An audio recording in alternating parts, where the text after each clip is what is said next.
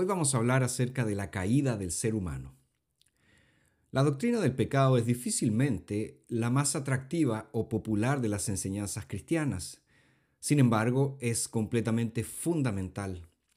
A menos que comprendamos el pecado, su gravedad y el daño que ha causado a nuestra existencia, no podemos esperar tener una correcta apreciación de doctrinas como la cruz de Cristo y la persona de Cristo. La fe verdadera comienza con un sentido del pecado porque es en la convicción del pecado que toda percepción de la palabra de Dios y de la gloria de Cristo tiene su origen. La creación nos habla de la gloria del hombre hecho a imagen de Dios. Sin embargo, luego de la creación una gran tragedia sucedió. El hombre cayó. Ese es un hecho determinante para entender al hombre y a la sociedad en el estado en que actualmente se encuentran. Todas las explicaciones dadas por la filosofía, por la psicología y por la genética para explicar los problemas de la humanidad que no consideran la caída en el pecado y el pecado en el hombre, no consiguen diagnosticar el verdadero mal de la humanidad. Y sin un diagnóstico preciso, no existe un tratamiento adecuado para los males que afectan al ser humano. La Biblia dice que Dios, luego de haber creado al hombre a su imagen y semejanza, lo colocó en el jardín del Edén y le dio la tarea de cultivar y guardar ese jardín. Enseguida Dios le dio una orden. El Señor Dios mandó al hombre diciendo, puedes comer de todos los árboles del jardín, pero del árbol del conocimiento del bien y del mal no comerás porque el día que comas de él ciertamente morirás. Pocas veces pensamos en todos los privilegios que el hombre tenía en el jardín. Él podía comer libremente de todos los frutos con excepción de uno. O sea, nada le faltaba y podía disfrutar abundantemente de todas las bendiciones de Dios. Esa descripción es útil para que notemos que la caída no tuvo una justificación, fue una verdadera rebelión sin causa. La primera rebelión del ser humano fue entonces injustificada. No es posible encontrar un motivo que justifique lo que pasó. Debemos pensar en la posición de extrema importancia que Dios le confirió al hombre, hecho a imagen y semejanza del ser divino. En esa condición, el hombre administraba toda la creación, pudiendo explotar libre y responsablemente todos los recursos naturales del cosmos. Dios solamente deseaba una prueba de la fiel obediencia del hombre a su Creador. Para ello, el árbol de la ciencia del bien y del mal fue puesto en medio del jardín. Aquella era la única excepción.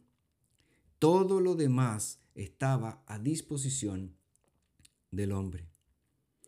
Como nos dice el relato de Génesis 3, el ser humano desobedeció a Dios, demostrando que parece ser propio de la naturaleza humana no ver las bendiciones de Dios cuando hay algo que la descontenta.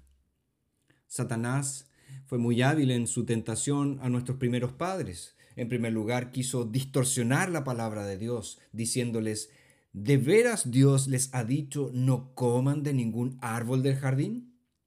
Fíjense que Dios no había dicho eso, pero la mujer cayó en la trampa. Ella le respondió, podemos comer del fruto de los árboles del jardín, pero del fruto del árbol que está en medio del jardín ha dicho Dios, no coman de él, ni lo toquen, no sea que mueran.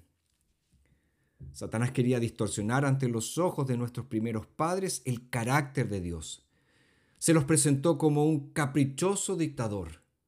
Si el ser humano pensaba que Dios era extremadamente exigente, sería mucho más fácil inducirlo al pecado. Fue exactamente lo que sucedió. Inducida por la astucia de Satanás, la mujer comenzó a distorsionar la palabra de Dios. El Señor no les había prohibido mirar al árbol, tampoco les había prohibido tocarlo, sino que simplemente había prohibido comer del fruto del árbol. Ahora esa no fue la única distorsión, pues Dios había dicho, porque el día que de él comieres, ciertamente moriréis. La mujer entendió otra cosa. La mujer dijo otra cosa. pues la muerte no era una posibilidad, sino que se trataba de una certeza absoluta. Sin embargo, la respuesta de la mujer apenas pareció ser solo una posibilidad, para que no mueran, dijo ella. Cuando Satanás vio que había conseguido enredar al ser humano en su astuto argumento, se opuso directamente a la palabra de Dios y les dijo, ciertamente no morirán. En otras palabras le dijo a Eva, Dios habla y su palabra no se cumple. Eva cayó en el engaño y los humanos han seguido su ejemplo desde entonces. Satanás le prometió ser como Dios, una gran ilusión. Satanás había dado su golpe fatal. Nuestros primeros padres sucumbieron a la tentación y comieron del fruto. Luego dice el texto de Génesis 3, y fueron abiertos los ojos de ambos, y se dieron cuenta de que estaban desnudos. Entonces cosieron hojas de higuera y se hicieron delantales. A partir de ese momento comenzó la historia más repetida de la humanidad, la huida de Dios. El pecado cortó de una forma temprana y dolorosa la relación personal del hombre con Dios. Conscientes de su pecado, avergonzados de su desnudez, temerosos de encontrarse con Dios, Adán y Eva solo podían intentar huir de la presencia del Señor, escondiéndose en medio de los árboles del jardín. Esa es la escena más trágica que ha sido descrita.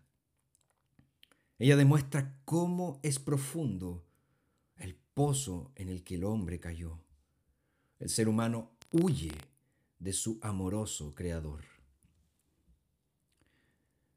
En el Nuevo Testamento encontramos cuatro palabras que describen vívidamente lo que es el pecado.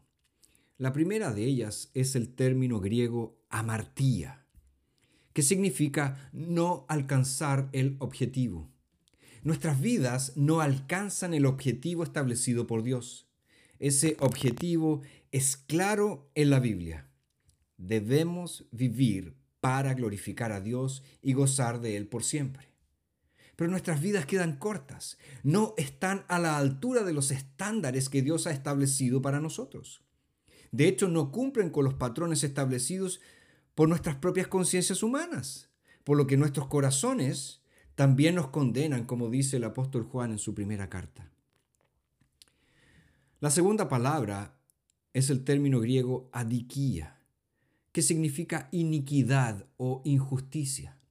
La idea básica es que Dios nos ha dado una norma, una dique, una ley, y nuestras vidas no se ajustan a ella.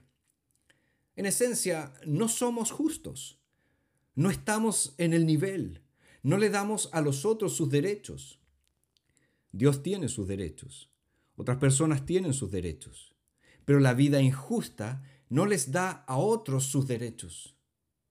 Podemos combinar estas dos ideas diciendo que nuestras vidas no son justas, no son rectas, porque no dan a los demás lo que les corresponde. Una tercera palabra es el término griego paraptoma, que significa transgresión. La imagen aquí es la de un camino establecido por Dios. Como dice el profeta Isaías, este es el camino, anden por él. Pero nosotros transgredimos. Nos vamos del camino de Dios. Como dice el profeta Jeremías, hemos seguido nuestros propios caminos. Todos nosotros, como señala Isaías, como las ovejas, nos hemos extraviado y nos hemos ido en pos de nuestros propios caminos. Tomamos otro camino porque imaginamos que el camino de Dios no conduce a ninguna parte mientras que pensamos que este otro camino elegido por nosotros nos promete mucho placer, nos promete mucha satisfacción. La cuarta palabra es el término griego anomía. Está descrito en la primera carta de Juan, en el capítulo 3, verso 4, cuando dice, pecado es infracción de la ley, pecado es anarquía. Según algunos, esta es la definición más importante de pecado que encontramos en el Nuevo Testamento. Nos recuerda que Dios nos ha dado su ley, nos ha dado su propia nomos, resumida para nosotros en los diez mandamientos. Y el hombre se ha rebelado contra esa ley. El hombre no simplemente la ha transgredido, Él ha ido en contra de esa ley con toda la fuerza de su ser. El pecado no es solo transgresión de la ley, también es falta de conformidad con la ley. Y por último, es un rechazo de la ley y del legislador divino. Dios quiso que el hombre viviera una existencia heterónoma, es decir, una existencia bajo la ley de otro. O más estrictamente, Dios quería que la existencia humana fuera teonómica, bajo la ley de Dios. Pero el hombre quiere ser autónomo, autónomos, quiere ser su propia ley y por lo tanto rechaza la ley de Dios, no solo desafiándola, sino rechazándola con todo su ser. El pecado es una violación persistente y constante de la ley de Dios en nuestras propias vidas. Y esta definición nos recuerda que el pecado en su propia naturaleza es anómalo. La palabra española anómalo proviene de la misma palabra griega anomía, sin ley. Si algo es una anomalía, significa que va en contra de toda ley, en contra de toda lógica. Y esa es una impresionante manera de describir el pecado. El pecado es la última anomalía. Somos bastante reacios a reconocer y aceptar que el pecado no puede ser comprendido. Siempre preguntamos, ¿cómo? ¿Y por qué? ¿Cómo surgió? ¿Por qué Dios lo permitió? Y queremos razonar por medio de esas preguntas. Pero tenemos que volver a esta verdad básica. El pecado es el fin de la ley. El pecado es una anomalía y una anomalía por definición es lo que está más allá de la razón y lo que no se puede entender. ¿Cómo podemos entender? ¿Cómo podemos explicar que el pecado entró en el cielo? Este ángel radiante, ahora conocido como Satanás, pero también conocido como Lucifer, el portador de la luz, que fue perfectamente bendecido, magníficamente inteligente, moralmente recto y totalmente integrado, ¿por qué eligió pecar? ¿Cómo puedo explicar la decisión de Satanás de rebelarse contra Dios? ¿Cómo puedo explicar la anarquía del portador de la luz? ¿Por qué el portador de la luz eligió las tinieblas? No hay respuesta para eso. Tampoco hay respuesta para la pregunta, ¿por qué Adán eligió pecar? No había necesidad, ni defecto, ni presión, ni amenaza, ni peligro, nada. Los argumentos satánicos, cuando los leemos, nos parecen tan absurdos y sin embargo nuestros primeros padres eligieron libremente pecar.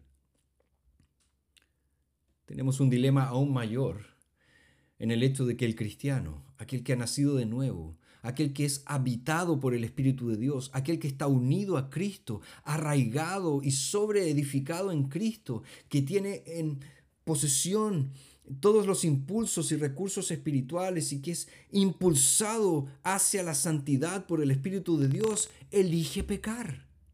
El cristiano peca. Y digo esto con mucho cuidado, el cristiano peca en unión con Cristo. Él no puede decirle a Dios, Señor, suspende la unión con Cristo mientras yo peco. Porque en este nivel, lo que Dios une, el hombre no lo puede desunir. Qué horrible anomalía es esta entonces. Un alma redimida, unida a un Salvador resucitado, comete un acto de anarquía. Somos muy tolerantes al pecado en nosotros mismos. Sin embargo, deberíamos estar indignados por él. El apóstol Juan, de hecho, dice que es imposible que un cristiano peque. Y la razón de Juan suena muy actual. Porque el cristiano ha nacido de Dios. Porque si la simiente de Dios está en él, no puede pecar. Entonces, ¿por qué Juan dice esto? Lo que quiere que sepamos es que cuando pecamos estamos cometiendo la anomalía más grave y perpetrando el absurdo más espantoso porque, como nos dice Pablo, estamos pecando en unión con Cristo. Se han cometido grandes daños por nuestros intentos de evadir la fuerza de esta enseñanza bíblica. Diariamente cometemos lo que es absurdo e imposible y lo tomamos a la ligera, lo tomamos con calma, como si fuera la cosa más natural del mundo que un cristiano peque. El pecado es lo que absolutamente no debería ser en ninguna parte y menos aún en un cristiano. El ser humano fue influenciado por la serpiente, por Satanás, pero fue él el único responsable por su pecado, pues cambió la libertad y todo el estatus que Dios le había concedido por la ilusa ambición de ser independiente. El hombre entonces usó toda su personalidad para el mal. La consecuencia del pecado realmente fue la muerte. Aunque el hombre y la mujer no murieron físicamente en el día en que desobedecieron, aquel acto selló la entrada de la muerte en el mundo. Es necesario recordar que la advertencia divina, porque el día que comas de él ciertamente morirás, no implicaba una muerte física inmediata. La expresión simplemente quiere decir que la muerte se transformaría en algo cierto en el momento en que ellos transgrediesen el mandamiento del Señor. Pero es importante recordar que hubo una muerte verdadera en ese día. El ser humano murió en el sentido de transformarse en un ser alejado espiritualmente de Dios. Luego, Dios pronunció una serie de maldiciones sobre el ser humano y sobre la creación.